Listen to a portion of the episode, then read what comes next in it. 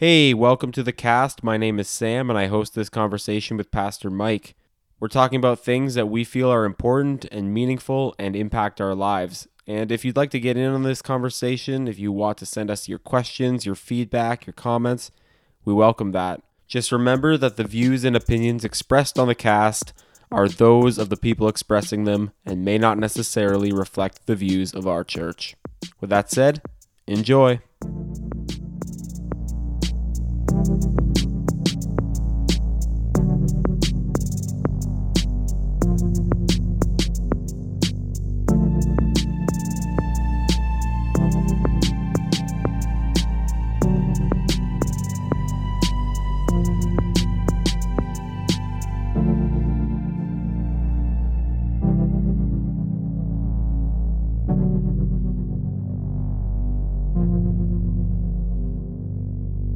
right, Mike, how are you doing this evening? I am good. The Raps are up by eight.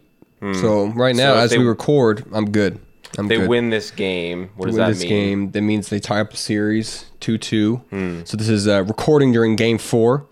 Um, although I'm a avid fan and follow it a lot, I don't own, you know, my own. Um, well, basically, I don't have cable. So um, if I want to go watch the game, I gotta go somewhere else. Does someone want to like share their password with Mike? Let's make this happen. Mike's had some people uh, say no to him recently. Hey, I didn't even ask. Don't even put that out there. Hey, you never know who might respond. And. Yeah, I'm good. generous. Today's been good. I'm tired. Long day, nine o'clock right now. Yeah, I'm pretty tired too. I actually just played hockey tonight, and um, if anyone doesn't really know about my history with hockey, basically I never played it as a kid, but I got into hockey um, as a uh, high schooler in like grade 12. Um, we had like a playoff pool in my math class, and that kind of just got me hooked on hockey. So I've been cheering for the Habs ever since, very passionately. There was a couple years there. There was a couple years. there was, and I, I think the I think the bright days are ahead of us. That's what every fan says. Yeah, well, we got some some young talent coming through. Um, but anyway, so I I didn't play hockey until I went to England actually on exchange at the University of Leeds. Um, and the way sports works in England is basically you just join it like it's a school club, pretty much. It's there's not really like a there is varsity, I think, on some level, but hockey wasn't run that way. It was more just like a club you joined, and you would play against other schools. Um, and there were like different divisions for different skill levels. So this was actually the first year that Leeds University had run an ice hockey club. So we were in a very low tier. So we were playing against very low competition, which was perfect for me to learn. There were some good players on my team, so I could like you know get good passes from them. I even scored a goal one time, um, but it was just a great environment to learn to play hockey in. So when I came back to Canada, I was kind of scared that I wouldn't be able to play against uh, easy competition like that, um, you know, at my skill level. But fortunately, that's not true because um, as an alumni of U Waterloo, I'm able to actually play intramural hockey there, and I can play in the casual division. So it's a lot of people that don't want to take it super seriously, uh, just want to kind of have fun. Maybe they've just started playing like me. And so I play that pretty much every semester. Um, but this semester, it's the summertime, so less people are around. So there actually wasn't enough players to put to make separate divisions. So we're all the skill levels are all playing in the same division right now and um, yeah, so there's guys that played like AAA hockey on my team and that I'm playing against. So I'm kind of in over my head a little bit. Hey, you don't grow if you stay comfortable. Yeah, that's the thing. Like it, it is good on some level because I have to skate harder, have to raise my game a little bit. You know, try and f- be more smart positionally, um, play better defense. So it is good. It is fun. It's fast paced. So much life lessons buried in there, Sam. Yeah, and I'm probably getting a way better workout. Probably. Yeah. Mm-hmm. You play basketball, Mike. Do you think, like, do you think you would be um, not stewarding your body well if you weren't like being somewhat active? I wrestle with that a lot. Yeah. Yep. Because the answer is yes. Um, I used to work out way more than I do currently, and I blame my kids, which is horrible. Uh, but yeah, I play ball every week, um, and I feel like if I didn't, it's not only for me actually. uh, It's not just physical; it's very mental, right? Just to go and Yeah. kind of have an outlet for that, and you know, play some sports, and it's just pick up right community ball, so nothing like crazy, and I just get to be sometimes too careless with the basketball, um, especially coming out of high school when I played ball. It was very serious, and my coach was very intense. Yeah. Um, I appreciated him, Mr. Washington. Definitely, there's some personal growth that Yeah, if you're ever listen to this, Mr. Washington, appreciate you, man. Yeah. Um, but yeah, so I, I like doing it, and I think it's important. I do um, as a well, like we've talked about, you know, just you know, in our conversations on about how you know we are, um, and it's sort of weirdly, you know, ethereal as this might sound, but like we are physical beings and. Our bodies matter to Jesus, and our bodies matter to, or even our spiritual discipline, right? Like we act out the kingdom through our body and through its ability to to do some things. And so you know uh, making sure that we are taking care of what god's given us. I- like i don't really like quoting when it comes to working out like your body is a temple kind of thing. Yeah. um, only because like the context of that is a little more communal. And um, even when paul you know applies it in, in a sexual way right? Like that you know we have to be careful what we unite our body with. And um, so there is an element of being aware of the body you know in our spirituality in a very heightened sense.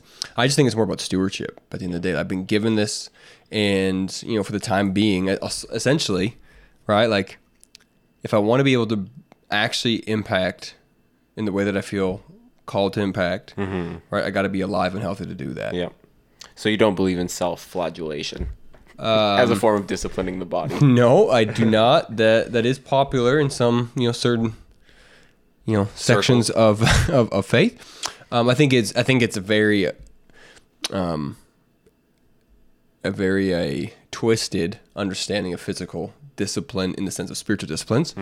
Um, actually, reading a book lately. I think we, we've talked about it, Spirited Disciplines by Dallas Willard, where he actually deals with this and how that's kind of like a a false expression of you know discipline the body. It- Yeah. it's a very punitive, um, not to be honest, all that redemptive. I think work of spiritual discipline. Yeah, it's not super helpful. I don't. think. Um, and so no, for me, it's more about just stewardship and like, and because, and this is going to sound kind of just not even that spiritual, but it's hard, Yeah. right? And making myself do hard things and be committed, be disciplined, make better choices. Like it's just, it, it, I find that I have found in my life, and I'm only 28, so you know, in my the few short years I've been alive, um, that when I am being disciplined, especially with working out, I tend to be more disciplined in every area because I have Yeah. to plan for it. I have to think about it. I have to spend time doing it.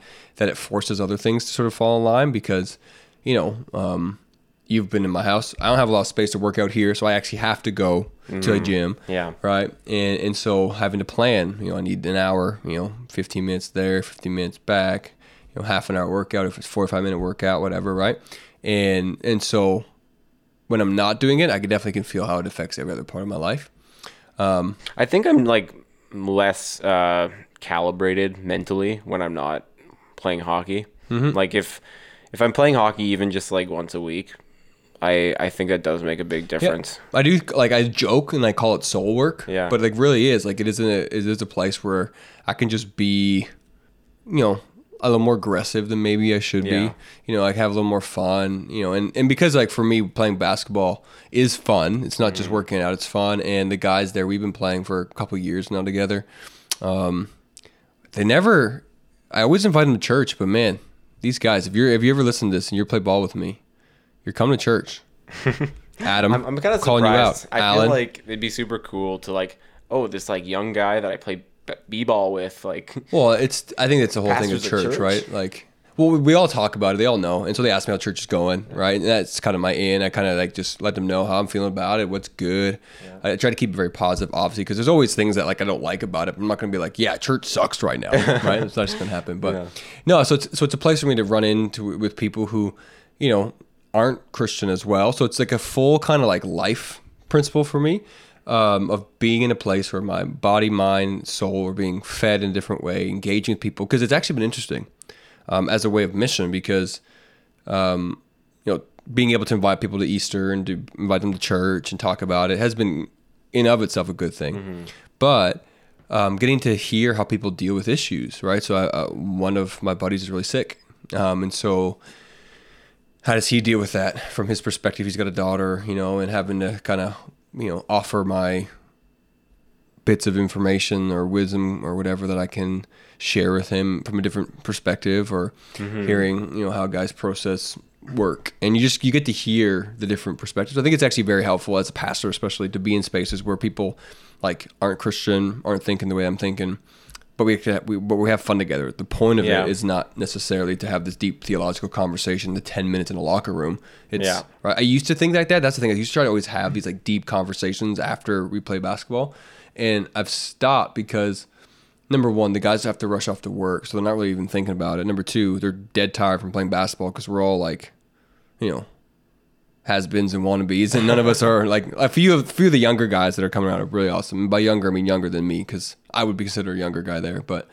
Um, and so I just realized that they weren't fully engaging, and the guys that would only want to do it because it's another battle. It's, an, it's another argument. Like the guy was trying to like convince me that like only, on like it's classic like Jesus versus Paul, but he was so convinced that like all the Paul's letters were just not fake but Ill, Ill, illegitimate. Right, and so I'm like, I'm like I'm not gonna have this conversation because like I don't have an hour to explain this for you to even engage with me. And but so now it's more of just like trying to be more relational and just on in the fly with them and Yeah. um, so it's it's so it helps on every area of my life really. So body, mind, soul, all of it. Um, but I definitely like I prioritize basketball. Don't prioritize working out as much as I should. But Yeah. basketball for sure. I mean, to be honest, anything you're doing physically is just gonna help you. Uh, it's gonna help your endurance on Sunday morning when you got to move stuff around and set Hey, things up. I don't even need to work out like in the weekend, man, because That's true. Yeah. Sunday, like when I got like my Apple Watch. I know pastors spend money, whatever. Um, we can talk about that later. Yeah. Um, but when I get to track like my calories and like the Yeah. exercise and everything, and how much steps I take on like a Sunday morning, like I don't even need to work out. It's just like just for the whole week, I just put it in on Sunday morning, setting that ch- se- setting up church. And tear down, right? So I'm just saying, guys, if you want like a free workout, Mm-hmm. Yeah. it's good for your health and your soul. Seven forty-five. Yeah. I think that might be the best combination of health and. I'm just soul. saying, you Yeah, get community, there. you get eventually, you know, around nine fifteen. There's coffee, you Yeah. know, and you get a workout, man. Just saying, steward Amen. the body, Come on, the mind, serve. Yep. steward the soul.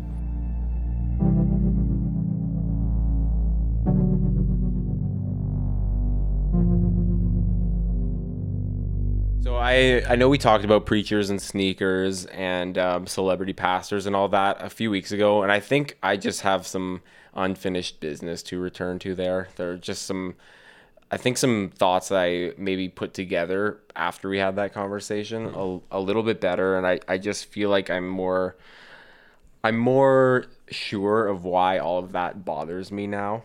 Was there something that like percolated this? Yeah, there was actually. So, and it interestingly enough, it wasn't a pastor. So, this past week, the self-help guru Tony Robbins was found to have um, verbally harassed abuse victims that went to attend um, one of his, I think, private lectures or seminars, and um, also had you know inappropriate like sexual misconduct as well.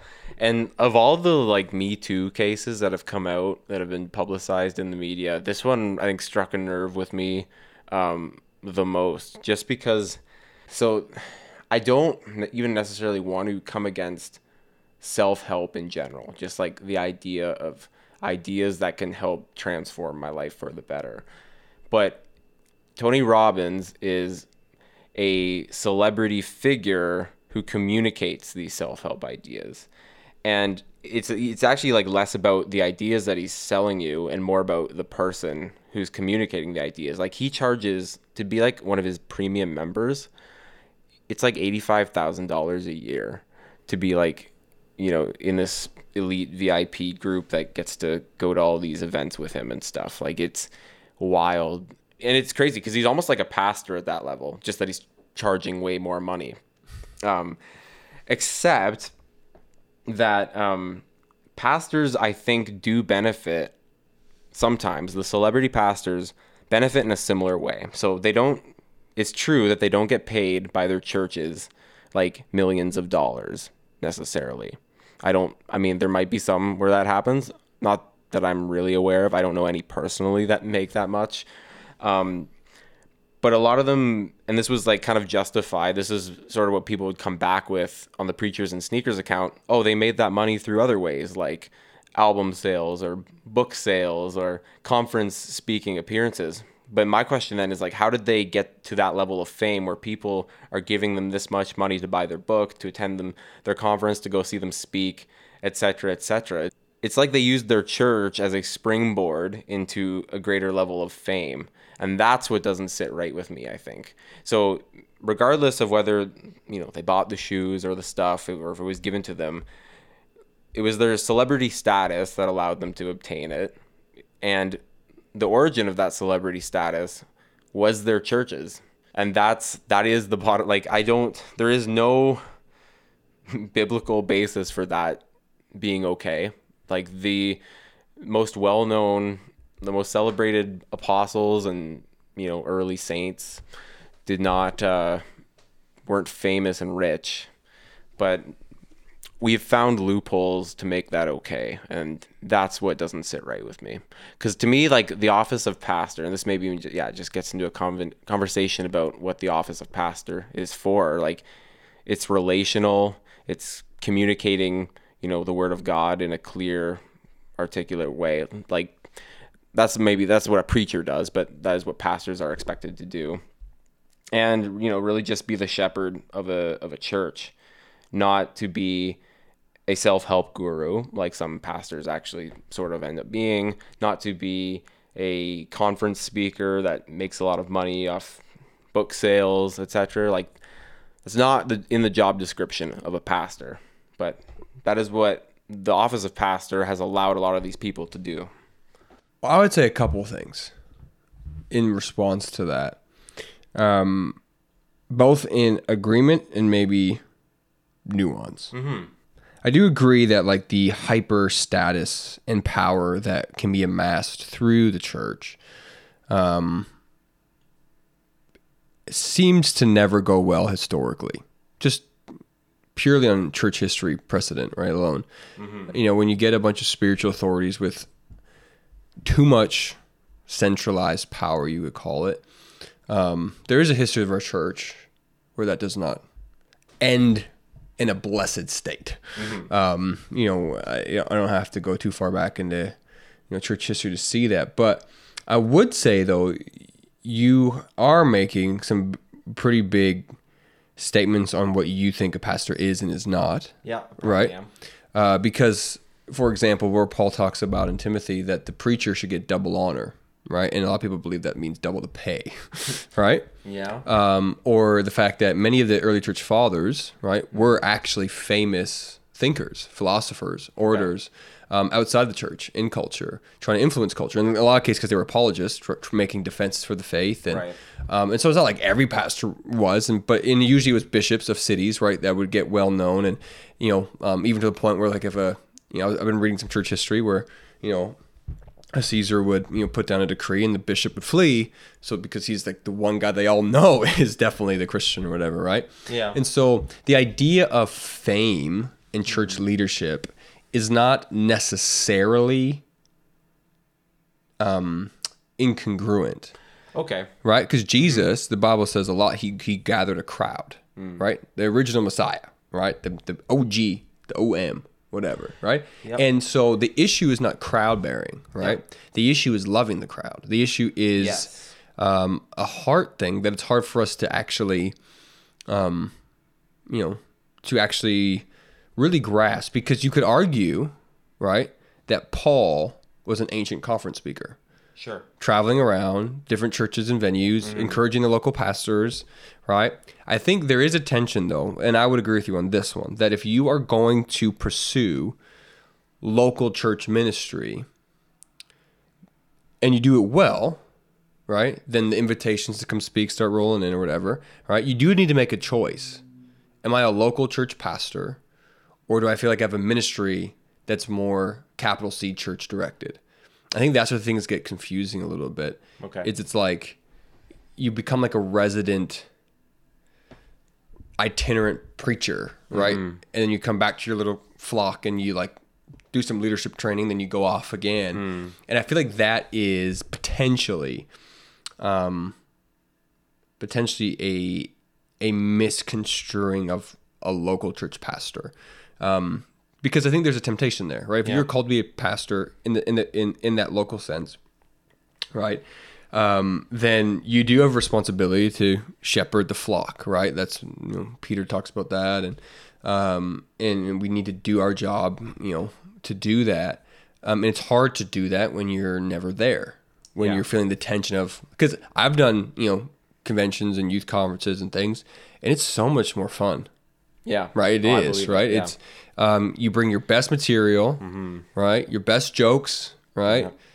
And when you're me, you got like four, so you just use them. And the kids would love them. the that. kids would yeah. love them, right? You get to whatever, and then because usually like people respond to you a little more because there is this kind of like, oh, it's the special speaker, Yeah. right? And you feel a little special. You get the you get treatment. You get to eat before everybody sometimes. Or you get the special table, or whatever, right? All those little dumb perks are stupid, but you know you enjoy them and like like you know no one's like you know Emma and I were kind of joking about this. Like, like we don't expect because we, we've we've been to other churches where like people like running around, you know, hey pastor, what kind of coffee do you want, right? And it's mm-hmm. nice. I've had it happen to me. It's great, but like, I don't expect that at everyone in our church, right? Like, because I'm I'm one of us in a sense. I think that's where the tension can come, where it's almost like, you know, it's almost it's almost like a if you get big enough where it's like it's a it's almost like a an event for the lead pastor to speak locally, then I think there's an issue a little bit with that. Yeah. Right? And that's where I would say you and I were different. That I don't think it's outside the realm of ministry, but I think it might be outside the realm of local church pastor. Okay, I'm willing to be wrong on this. I think really more what I'm getting at is the idea that I am personally materially benefiting from my fame, like above and beyond just like what what that exposure and that platform is doing for the church. Like I get a little bit of benefit for myself. Like Well, and this is a conversation that people, even in our Yeah. church, it's funny. Like, um, shout out Zach, or he'll talk about this every so often, like because of the kind of celebrity culture of church. Yeah. The idea of like intellectual property, right? Like, if I preach a bunch of sermons as an employee of, you know, well, C3 KW, right? Um, and then I go make a book out of it. Is that the intellectual property of the company I work for because I was doing my job for the company or mine? yeah. right? And um, and I know some pastors who probably in their contracts have said like any sermon I preach is mine, and then they go write their book, sell their book, make money, right? So you get there is that time of like I'm only able to sell these things because I have, and and to be honest, even if you did that, like how if I were to ever write a book, right? It's gonna come out of my preaching because Yeah. it's how I'm thinking. It's what I'm processing. So whether it's direct, like here is my eight weeks, like like I could go and take my vapor series, Yeah. right? Whatever it was, twelve Vapor, weeks, yeah. right, through Ecclesiastes and write a book on Ecclesiastes, right? Um, which would be fun, right? But then who's who good who benefits after that? Yeah. right? And that is a, I think that's a, is an interesting kind of conversation when it comes to like, you know, the benefit of a pastor in a modern world of you know Instagram and you know celebrity-ness, that there can be kind of an a a use of the church in that sense. The church becomes a platform. Um, Yeah, because how about this? Like, I'm just looking at the Preachers and Sneakers account right now, and I'm looking at Judah Smith's $980 Gucci pants, and uh, I want those pants. So, a way I could go get those pants is become as gifted a preacher as Judah Smith and start a successful ministry and make some friends with some celebrities and get those pants. That is a it is, there's but a path to get them. there also is like, and this is where we we will have to be careful, right? And I'm like I don't know. That's you know, not a hard work that you just put out in two sentences. It is for right? sure. like, is. especially because his dad started it right over 30 years and he inherited Yeah, it and all this sure. different stuff and Yeah.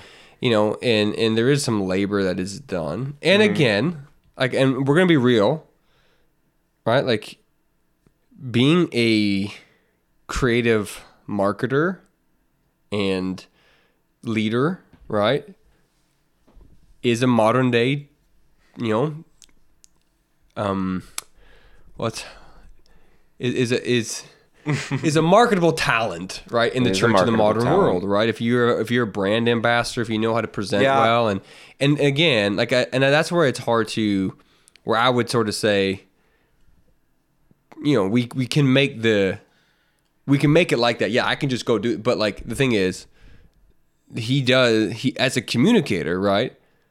He is excellent Yeah. and he's honed that craft. He knows that skill.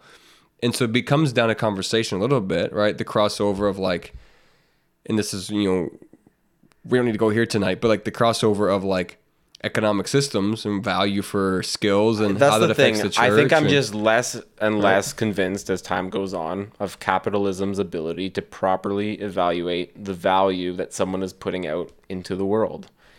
Well, yeah, and that's what they would say. Well, the market says it's valuable, so that's why it is, right? And Yeah. Well, and there is that issue with it, especially when it crosses with, with church. Because again, why is it that you know a certain brand of preaching, right, a certain kind of church gets certain influences? And again, you can study the market, and usually it is younger, charismatic, and I mean both personality and theology, um, tech-driven, you know, Instagram savvy guys. Um, arguably a little more prosperity side of things, It right? is just crazy how much the parallels between a lot of what I see of that kind of preaching and the Tony Robbins of the world, like the self-help guru kind of thing. So Well, like, I I, see why it's so marketable. It is right, and and this is where this is where you get to kind of like the theological wars in the church, right? People saying, you know, that some of these guys are, yeah, like sort of what you said, a little bit too self-helpy, too grace only. You know, then you get the pushback. Well, all those guys are just so judgmental and, and mm-hmm. whatever, and it's it's because on both sides of it, right? Like the way, like whenever there is success by any standard, right? Mm-hmm. There's going to be those who champion and those who criticize it, Yeah. right? But then when it comes to church, what does success mean? Mm-hmm. Right? Because if you go to the market, I made more profit than you. My mm-hmm. product does better on these four tests. Yeah. Right? Well, how, Yes. how do you, if we're simply weighing the fact that my online campus gets a million hits and yours gets a hundred thousand, well, then am I better? Or did I just have a message that hit? Or what is what what is the content? Because now for the Christian, it's not just effectiveness, it's fruitfulness, but it's also faithfulness. And so I think it gets a little more complex. We just have then, to wait and see how many names your church right, has written into the book of life, and right? Uh, we will get the metric one day, Yeah. but it's not right now. And I think then you get comparison, right? You get Instagram, right? Like 25 years ago, like you you didn't bear like from what I've heard, I was not planning a church 25 were years ago. years old, yeah. I was three years old. Like, you know, my dad did not struggle with this, right? The constant comparison of Mm. Yeah. churches, right? Like, I remember growing up in like in some smaller towns, but even some bigger ones, like, you know, there's this kind of church and this kind of church, and you're the pastor at that church, and we all kind of get along. But like, now it's, you know, church has become which I think is also a good thing. So this is where it kind of goes weird, but I think church has become so accessible in the sense of like the excellence of church that at the end of the day, like if you're coming to our church um, because you think you're going to get the best preaching, that's fail because you can go on YouTube right now and get every world class speaker you could desire. Yeah. Right. If you're coming to our church for the worship, fail. You can go on YouTube right now. Go. You you could you could curate. I know jo- I know John Crist did kind of like a joke on this, but like you could curate. You know, open up with this Bethel song that just like just hits you. Mm-hmm. Move into yeah. some Hillsong in the next. Like literally create a YouTube playlist. Yeah. Even Spotify, right? Whatever you want to go on and just like experience it all. Because even some churches now, like the way that they're multiplying is they broadcast the whole service from worship to preaching, right? And try to create this interactive whatever experience, right? So you literally could create that. Like you could do that. And so churches have mm-hmm. to move beyond product into community. So I think it's also a good thing. But this is we're coming to that. And and so I, I would just I don't know, I would I would I would not say that it is wrong for a local church pastor to in the course of their ministry Yeah. recognize oh wait maybe my scope is a little bit larger Sure. and then to bless the church right the issue for me kind of hits in like having hands in every single pot it's like i'm gonna get paid by my local church hmm. to be the lead pastor Yeah. and then preach 15 times a year because I'm traveling and doing all this and then get my money through that. So I'm not, you know, I'm not making all my money from the church, but it's like I, I feel like I feel there's I don't know what the line is. I'm not gonna say there is because I'm gonna try to let Christian liberty be Christian liberty, but you know, I think there is a tension there where it's like, where is the calling, and just own it. Like I don't think like I don't think we should stigmatize necessarily the conference speaker. Cause No, think I, there's I don't want right? to. Like, I actually really like attending conferences. right? So because I think there's a value to that, but I do think that there is a tension between the modern because because or maybe maybe this is what I'm feeling. Maybe I'll put it out like this. So like, is the goal of and and this is going to be so kind of like cynical. So I don't want to make it cynical and. Obviously, I don't believe anyone would ever say this out loud. So it's kind of like a heart motivation. But is the goal of growing your church to get invited to a conference?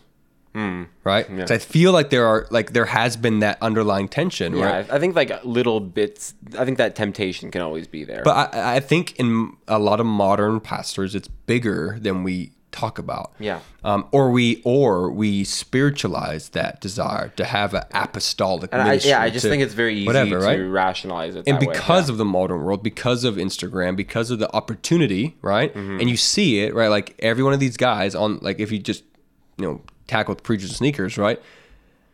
Has either had, and again, I'm not, and I'm. This is nothing to say but their actual leadership ability. I, right? I've heard like most of these guys are like phenomenal people and just Yeah, like, like wonderful to be able to lead at that level, regardless, you have to have skill in leadership, develop coaching, humility at some level. Like Yeah. now, we're f- seeing a lot of these the ne- the generation above them, Mm-hmm. right? The Driscolls, the James MacDonald. MacDonald, Bill Hybels, those guys are, you know, are now falling, Mm-hmm. you know, so fast around us that, you know, maybe there's that generational like learning that we can have and prevent some I of that so, stuff, yeah. right? Uh, but it's just like you know, because because again, to lead at that level is is pressure. It's crazy. Yeah. It's next and and like we can imagine. Like I don't like I think Driscoll, Mark Driscoll, in his church was when right before was like seventeen thousand people. Like I can imagine that. Like Yeah. because I like a hundred that we have right now is a good challenge just to get the systems right Yeah, for that, sure right? is, yeah. And and it's like you know, and that's part of my personal gifting set. Like I'm not an administrator. I'm not like my spiritual gifting.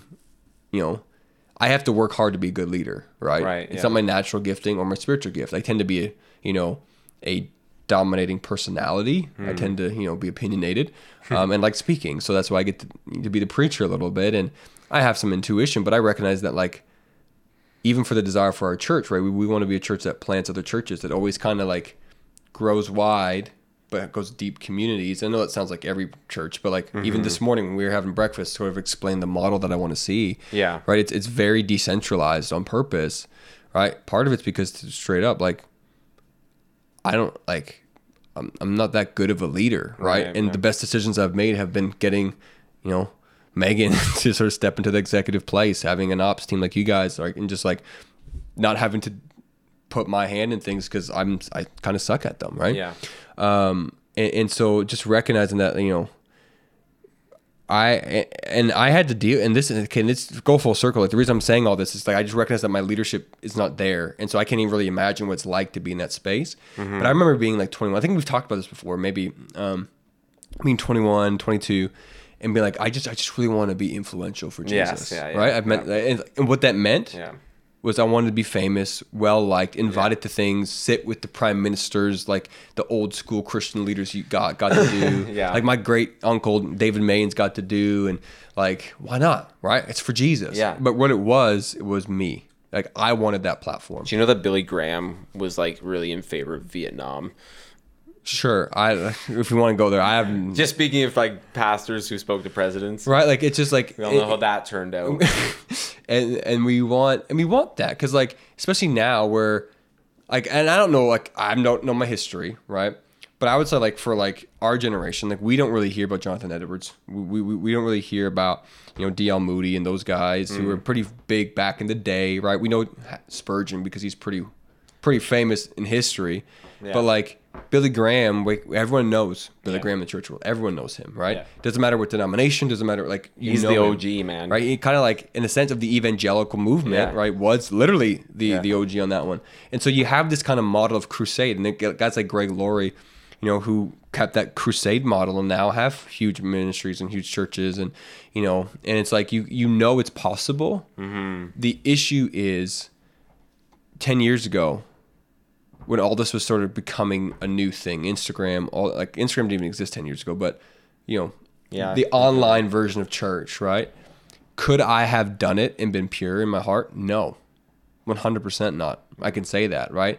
Um, and god has beat it out of me right? Small church hard churches church planning right? Like all the different lessons that our church, even in the last two years almost well 18 months have gone through right? That's like I recognize that I wanted the wrong thing, right? And so, which is actually it's interesting to me. And this is not really I think where we intended the conversation to go, but fine.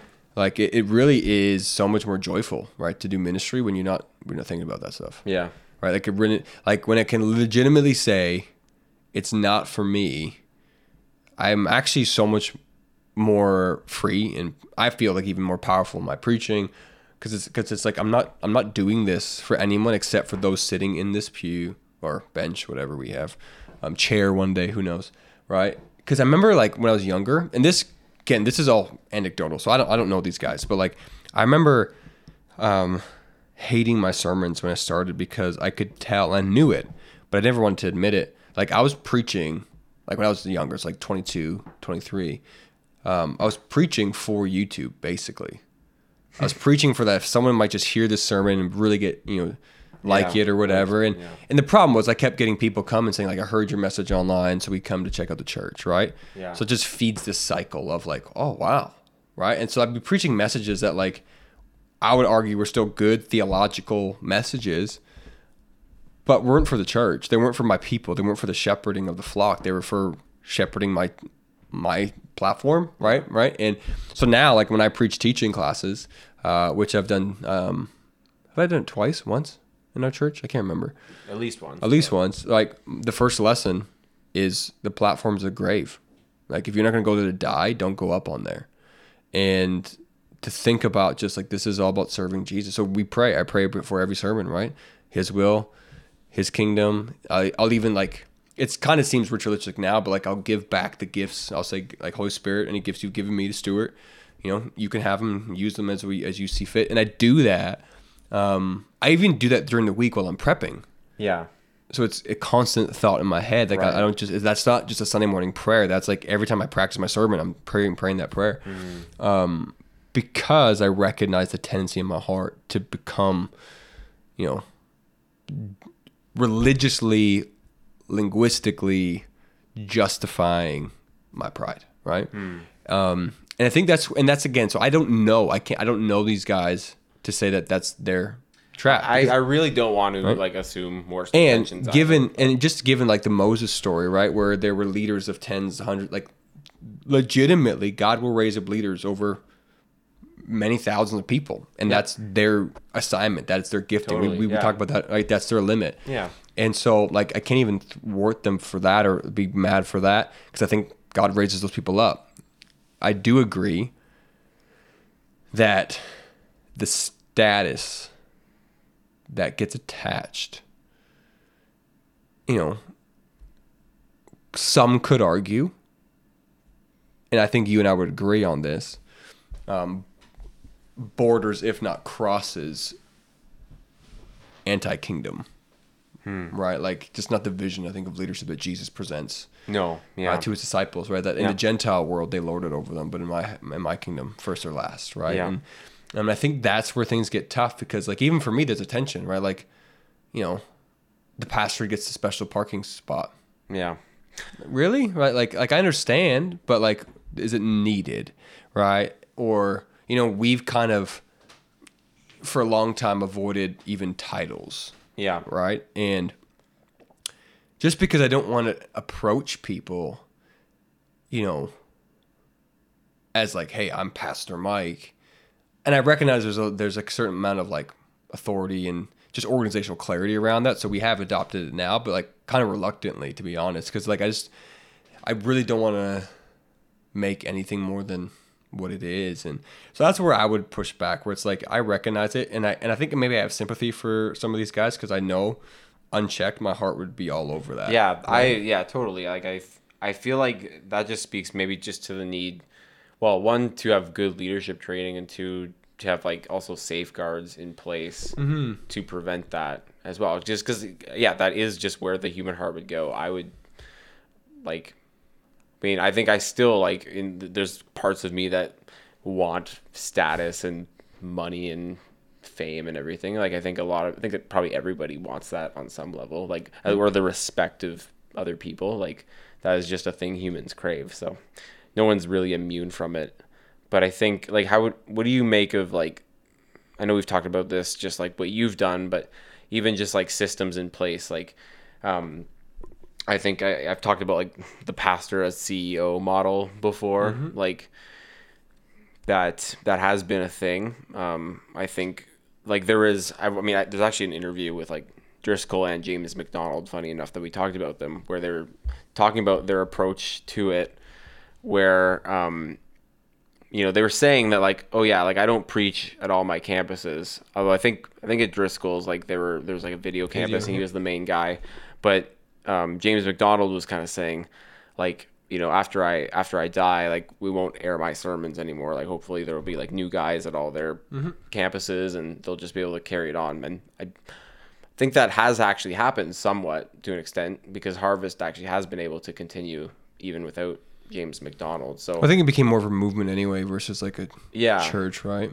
yeah. Um, well, and I think like this is the tension of all of it, right? Is that with technology, you know, technology breeds opportunity and danger, right?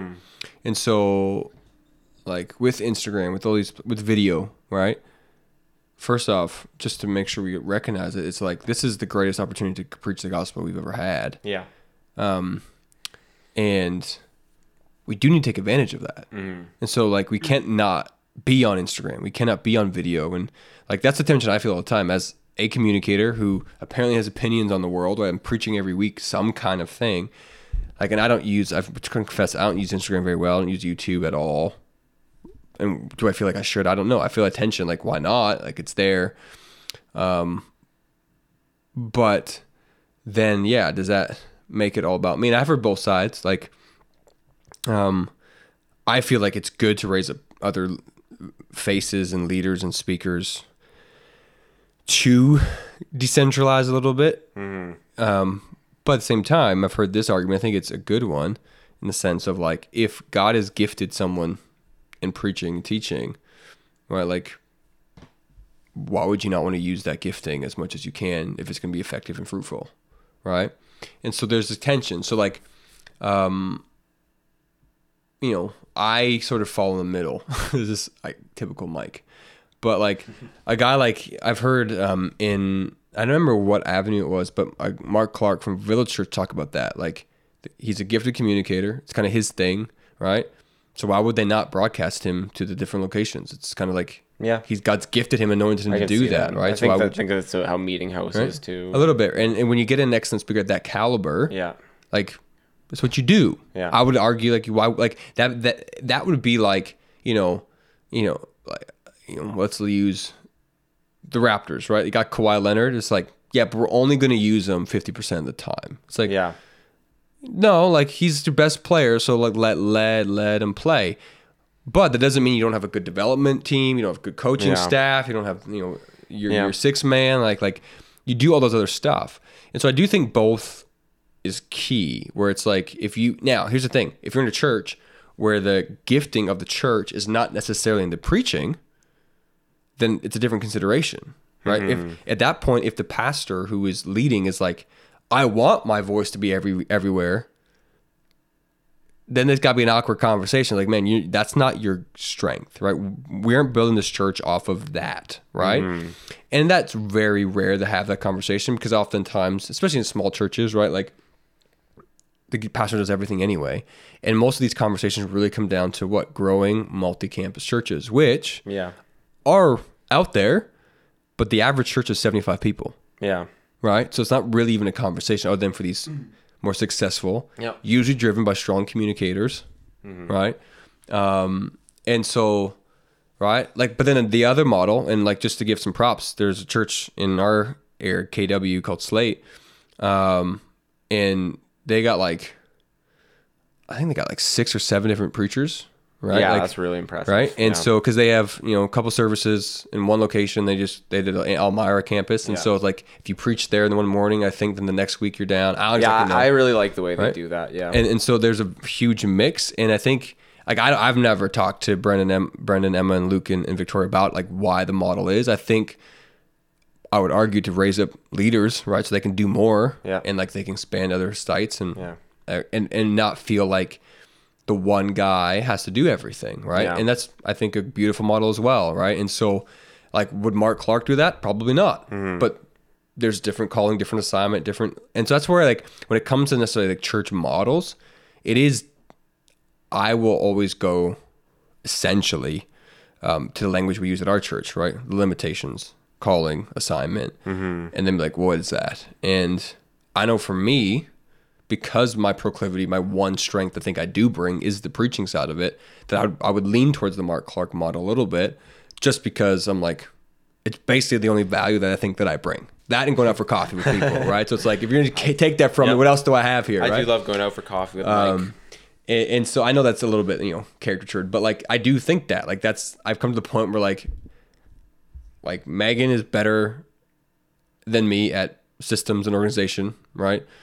Emily's better than me at like visuals and decor, and you've experienced that. Like her eye for details more than I'm ever to make it. Even some decision making, she's discerning way more than I.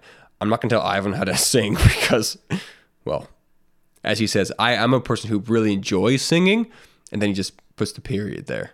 It's like, I know what you're saying to me, Ivan. Right? Like, I'm not gonna tell like even you how to do some of the like the graphic stuff because like I don't know. I can tell you if I like it or not, but like I can Yeah. just recognize that my value is kind of this that where where where it's at. And and so I think that's where my attention will be is like I know this is like the one thing that I do the best at our church. Yeah. So just let me do it. Right. But that also includes the reason why I'm doing preaching classes because I want to raise up people who can be good in Good these ways. and- right. yeah Um, because like even you know, it's sort of morbid, but it's the classic question. Like if I die, I hope what we've built is not around my personality. No. Right. The vision of what we're trying to create, the way that we talk about discipleship and giftings and worship and our kind of theological nuance on some things. Like I hope that that is creating a community around it where it's like I'm completely replaceable. Um, and as humbling as it is. And it's easy to say that now at 100 people, right? It's, if we, by the grace of God, ever get to a 1,000 people, would I be able to say, I can just walk away? Right? Right now I can, right? And in, in a beautiful way. So that's where, like, again, it's hard to read into these guys. I do think I'm like, the more I think about it, the more I pray about it for myself, right? The mm-hmm. more I have conversation. I would, at this point in my life, right? I would question not morality, but motive, Yeah. right? Like, um, why? Because even like, and the thing is, even if you have it, it's fine. But like, why are you posting it? It's like, well, just because it's fashion. Well, fine, but like, you know, it's going to cause your brother to stumble, right? And you know, Romans and Corinthians, where Paul talks about the weak and the strong, and eating, and then the Corinthians specifically, it's about meat and idols, and then in Romans similar, but Paul goes on the language more of weak and strong brother, and it's like if you know what you're doing is going to cause you to stumble. Like we don't get to use that freedom as a license for that. Like we have, like our Christian ethic goes one step further. It's not just is this right and wrong. It's also is this beneficial to the people around me. It's always a communal ethic, which runs in the face of our individual culture. Um, which is why sometimes I don't post stuff because I'm like, I can't control it, obviously, but I'm and I probably hyperthink it because I tend to be guilt driven in some ways. But it's like, you know, if I post too much about the church, if people are going to think that that's, you know, all I'm about and going to make somehow they don't want to be part of the Jesus thing because I just po- like I just I can create all these scenarios and I get that. So I'm Yeah. not saying it's a, it's possible, but when you can check your heart, right? Like I heard one preacher say like, you know, if if really you're really all about fitness and health, why are you always posting photos of yourself half dressed on Instagram? Is it really to make much of like health? No, it's or validation. Like like really, right? it's. Or it's like, you know, are you, why are you always posting about your kids' awards? Are you proud? or are you like look at my kids? Yeah, right. yeah. And it's a fine line. That right? is, yeah, that is the reason I don't post very much at all anymore. It was actually very out of character for me to like post about um, Tony Robbins the other day, but I was just very passionate about Well, and, but, but see, that one I think is not about you. That's a difference, right? It's Mm-hmm. an information carrier, then opinion, but like that's where I think again, it's motive. Like, why are you posting it? Why are you presenting yourself? Like, we have to always think about how this affects other people. That is the Christian way. yeah, And so we can't just like go off and say, well, like I'm Christian, so I have liberty to do what I want. So stop judging me. Well, no, you do and you don't. And so for those pastors, they they are living at a level of responsibility I will never know. Well, I can say that now. I don't know. Maybe God will bless our church and we'll get there, but I'm pretty sure in Canada there's never going to be a church that's 50,000 people. Right? And if God does it, praise the Lord, right? So I like I don't know what the influence that feels like. I don't know what it means walking into a room of 6,000 people and like everything about you is being criticized every single minute and championed. That's Yeah. a weird world, right? It It is. weird. And maybe that's part of the reason why it's so hard for people to wrestle with it. It's hmm. not maybe normal. It's not meant to be kingdom. It's not meant to be good for the human psyche, right? That's why kings, a lot of them are psychopaths, like in Caesar's, Yeah. right? They're like nuts because I think that much power and that much influence and that much criticism and critique, right? Praise and celebration, right? Can maybe maybe sow some things into our soul that were never meant to be there. that happened to a character on Game of Thrones recently. Oh, don't even started. Apparently, the last season sucks, so I'm happy about that. Ha! Told you, you Told you, waste all that time. Uh, no, but like, so, uh, and that that's an interesting thing too, just to think about, right? Like, maybe we weren't ever made for that much singular approach to to ministry, especially. But you know, which is why I think the younger generation, whether by pain, necessity, or learning, talk way more about team. Way more about dynamics. Is this like sense. too why it seems like there's so many like Christian leadership books and leadership podcasts out there nowadays because we've just like recognized this huge necessity or this huge failing or Um, is I that think just the new hot trend? I don't know. I think it's a hot trend, yeah. uh, and because for a long time, to be honest, and this is, you'll hear this like on Carey Nieuwhof and guys like that, that like Yeah. Christians didn't talk about leadership at all. So then there's this huge kind of push towards it, Yeah. where it's like we all need to be leaders, and then there's a push away. It's like wait a second, that's not. You know, we need Jesus, right? Kind of like Yeah. we're too organizational, not spiritual enough. Well, you made you had us read a book one time, like a leadership book, and I just you know it was all about the servant leader model, and then, mm. you know I I think that's biblical. And I think, but that's the thing. I think we've actually come back on the leadership topic a little bit, where it's a little bit more just honest and raw. It's not like, and I think, I think I don't know why this is, but I think it's just been a generation where we realized, and this is just me observing church and being around. My dad was a pastor, and my grandpa was a pastor, and you see other churches, other pastors, where the jack of all trades model just started failing. Like you just can't be everything to a church, and especially if you wanted to grow, and church growth models happen, and you know, like the attractional church in the '90s and early 2000s, and that and that bred kind of a CEO very much model of you know of leadership, and then that became the model of church, right? You want to be a big church, Rick Warren, Bill Hybels, those guys like do what they're doing, and people jumped in like, and they would go to different. Like I remember reading a book uh, by Tim Keller about um, called Center Church, and he gives this little story of how when they were starting to get big, people would come to New York, see their church, be like, okay, you know, we we've tried the Willow Creek model, now it's the Redeemer model, and just it just kept being models and models and models about all this different stuff. Where I think, isn't that a Lecrae lyric? uh, and I think now it's like just coming back to more of like, okay, we need this, and this thing that it's interesting too, right? Just to go in so weird places, but like those guys, like Judah Smith now and Carl Lentz, right? They're all I'm pretty sure 40, if not past 40. Like Rich Wilkerson's a little bit younger, and I think Chad Veach on there is a little bit younger. Yeah, they're at, they're at least like. But I'm pretty sure mid-thirties. Smith just had his 40th this year. Yeah. And happy birthday, man.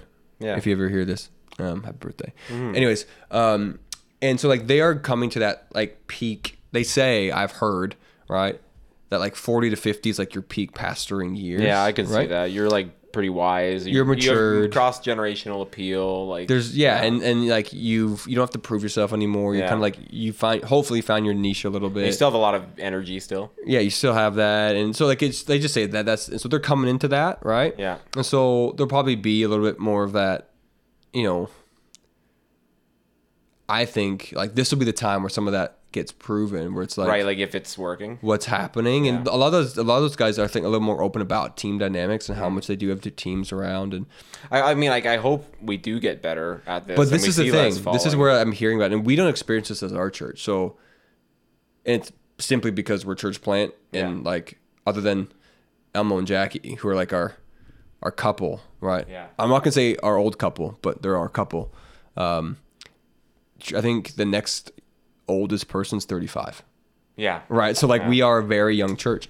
And so like having. Mm-hmm. like Kayla who's what 20 are on the ops team, you're 24, right? Like we have a very young leadership core where like I was talking to a pretty big church pastor this last week and like one of their targets for this year is to get 18 to 35 year old leaders because they don't have any.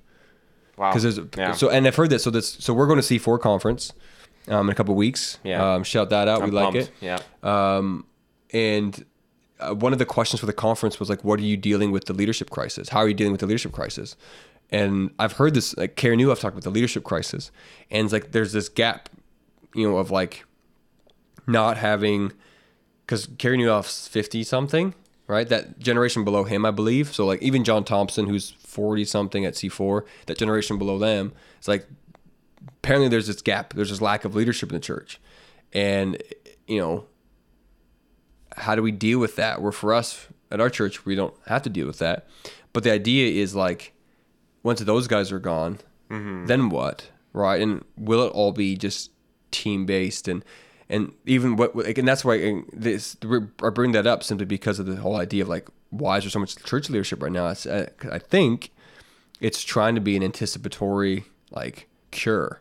We see this issue being proactive now. trying to be get people to understand leadership, uh, which is why I actually really appreciate Convergence, Mm-hmm. uh, John Thompson's book, dealing with spiritual gifts and recognizing that stuff. So it's Mm-hmm. Yeah. like, no, actually, you know what? My leadership looks like this. I'm, I have this gifting in the church, I think, and this is where it can thrive. Versus, you know, sure, I can lead a church of two thousand people. Well, who says you can, right? Like, Yeah. right now, so Creekside, right? Ken Taylor, um, they've made an announcement back months ago that he wants, not wants, but feels it's time to transition while he's still got energy left and whatnot. And depending on who they hire, could be like three to seven year process. It's really interesting. I'm really excited to watch how, because in our city, a lot of these churches are transitioning or just transitioned. So Steve Fleming at Koinonia, now he's the founding pastor, and Brian Ferguson stepped up. So they just went through this that process, and like, you know, and Ken was saying that like, you know, they have I think, I think he, he said to me like about two thousand people last year is their average, right? Which is crazy, like two thousand that's people, really right? big, yeah. Um, and like you don't go from a church of 500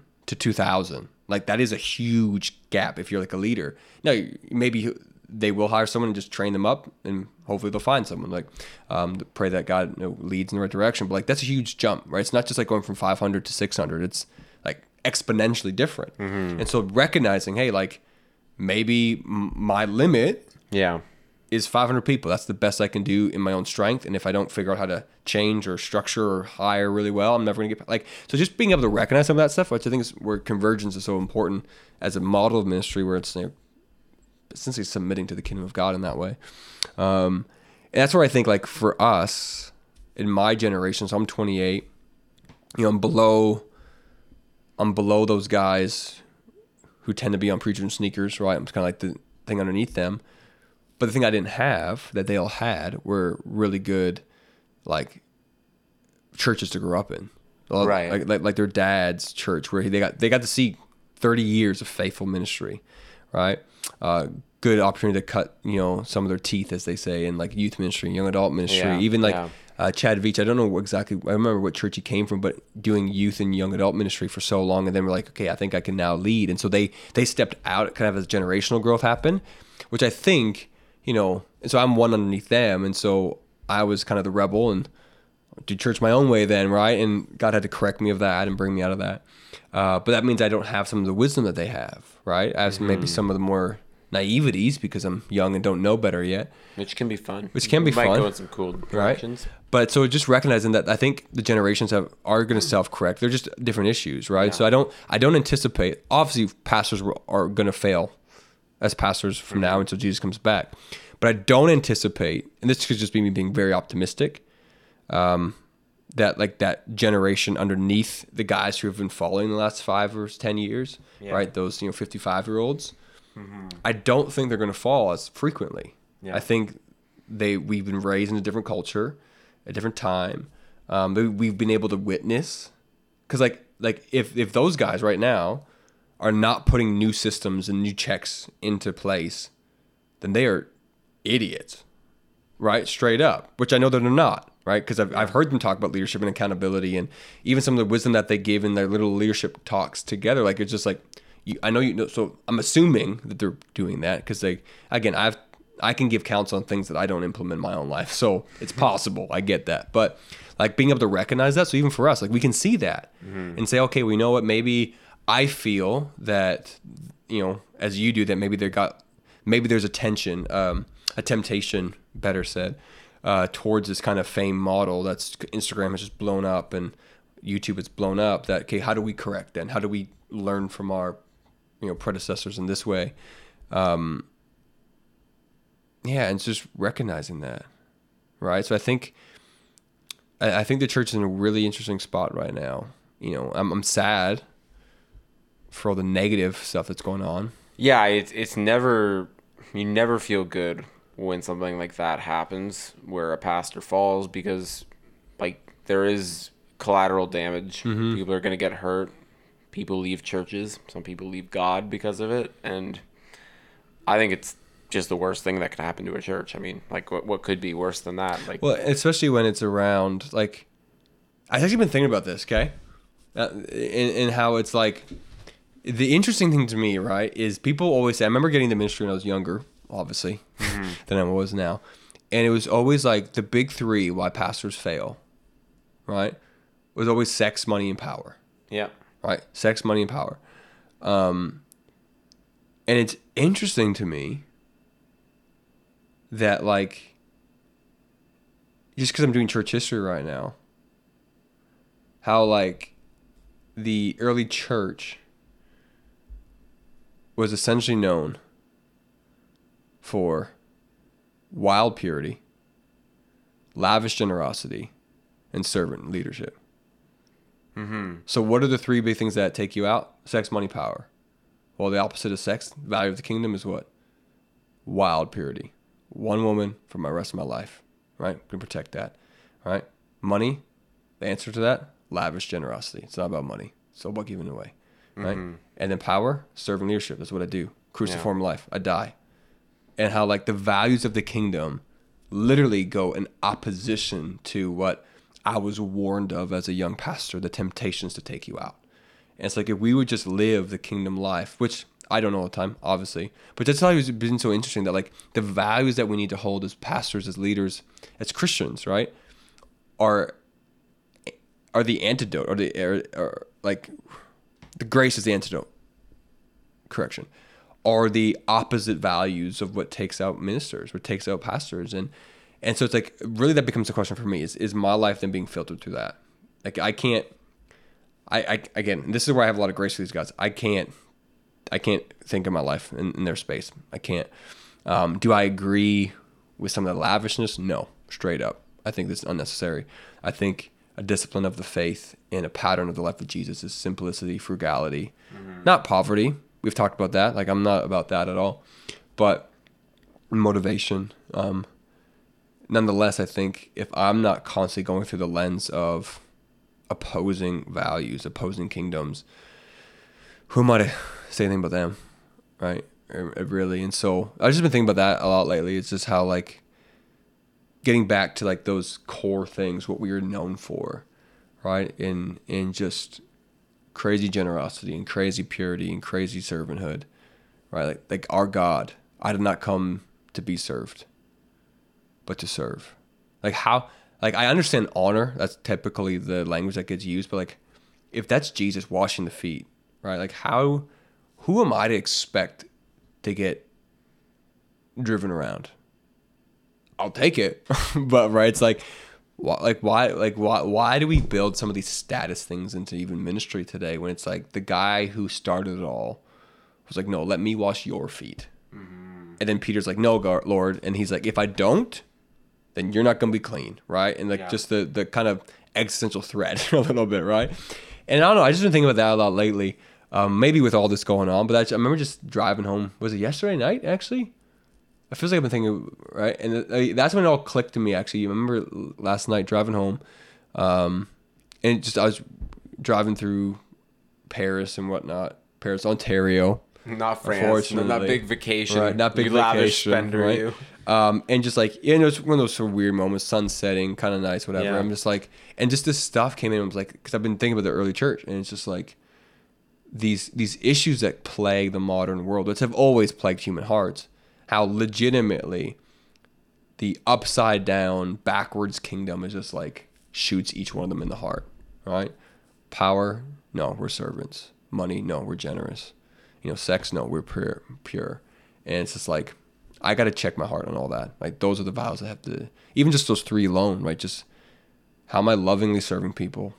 How am I lavishly being generous to people? And how am I um, being pure for my wife, right? Like, protection is all in that. And so I think I think that's where I would come at it too. At the end of it, be just like, you know what? I'm not going to judge these guys. I'm, I don't understand them at one level, but I also don't agree with them totally. Um, but make let that check my heart. Let that check me. Um, and then That's true. If you Right? feel the urge to criticize, probably the best, the most productive use of that is to turn the mirror back on yourself. I think it helps. Plus, again, I'm going to believe, unlike a Tony Robbins, right? The evidence of their life, like I have seen Jesus in it. Like, I'm not going to deny that. I've seen, like I've been in the room and I've heard their sermons, and th- there it, it isn't purely what people make it out to be. Like it is Jesus centered, and He's in there. Um, and so it's just like I'm going to believe that the Spirit of God is working. That they're not just some self help guru, right? Yeah. um, even when there's tendencies that way. But the lesson is when you gain that much influence because of messages that you speak um, publicly, the 10 or 12 people who actually know you might know you, but all those people don't. And all they see is your highlight. I think that's what messes people up, right? I have all these people out here. And especially because now we live in a world of like, just, you know, shut out the haters, right? Yeah. Good, good, good vibes only. I'm only going to accept criti- like I'm not going to deal with the criticisms, right? I know, I know, like these guys in the church world don't like don't live by that, but the general pattern of culture, right? That we can get so in that that that echo chamber of ourself that I think that's where we need to be careful, right? It's like Tony Robbins unchecked. Who's checking him, Yeah. right? Like like And why would he need to be checked? right? And and and if we get to that space as leaders where it's like I'm uncheckable, I'm unquestionable, which is some of the rumors around some of these bigger guys who have fallen lately. It's like you can't like I'm the CEO of this church, I'm whatever, or you can't question me. It's like then we have to wonder, you know, you know, wonder why, you know. And and it was interesting today. I know this is conversation's going to go in different directions, but I was listening to a podcast about scaling, and the guy said he goes he can walk into a, a team, church or not, right? It was about nonprofits, for profits, church world, and he's like, I can tell if they're a healthy team or not within five minutes. Um, obviously, that's probably a little bit hyperbole, but the point being, because he can go and observe like a board meeting, and he goes, if I can't tell who the most senior leader is in the room, that's a healthy organization, right? But if but if I can tell who's going to get the last word, if I can tell where all the eyes are looking during a hard moment, then you know that's that's that is ultimately not going to be a scalable ministry business operation, and I feel like that's what we need to strive for Yeah. that no one can tell that you know I'm supposed to be like the teaching visionary guy. No one can tell that because in our discussion, it's it's mutual, it's conversational, it's team based, it's dynamic, and we trust each other. Right? That's the goal, ideally, mm-hmm. right? And so I think that was just interesting, just in, with this conversation that like you know at the end of the day, if if when casual observing of dynamics of a team, you know, being able to look through like the glass wall of a board meeting or team meeting, whatever, and the leader stands out so much that probably is a marking of not just dysfunction of a team, but dysfunction of a person. Mm-hmm. And just be wary of that. That's how I have to think of like. Sometimes you need to have obviously decision makers and blah blah blah. Sometimes it's hard conversation. I get that. I'm not saying that's not needed, but I do think there is a value in recognizing that it's not really about me. That if I'm the value of the church, or if I'm the voice of the church, if I'm the mind of the church, if I'm the draw, the attention, the attraction, right, then that's way too much about me. And we need to deal with that, I think. I don't know. I just, that's how that sort of connects with me a little bit. Yeah. Well, Mike, we didn't get to the capital punishment talk tonight. We've been We did We've not. put it off for about four episodes now. We just keep talking about other things. We do. We're not avoiding it. I don't, No. I don't think. But We'll talk about it next time. I'm sorry, guys, but look out for that. and currently, if you're interested, all this will be past news at this point. It will be. That's okay. The Raptors are up right now, Oh, significantly so. significantly by 14 with 10 minutes to go. So let's do this. Very cool. Well, I also want to just throw out a reminder before we go that um, we are going to be C3KW on June 2nd. Coming up fast. Yeah. And so we are figuring out some things with the podcast because if you go on iTunes right now, you'll obviously notice that the provider is Risen City Church. It's hosted on our website. So uh, we just got to figure out how we transition that over. So if you do see notice a disruption in uh, episodes coming out. That's the reason why. But um, we will definitely be up and going um, so shortly after the launch. As soon as we can. As soon as we can be. But will, we, we will try to record every week in the meantime. We'll give it our best shot. Have a good week, guys.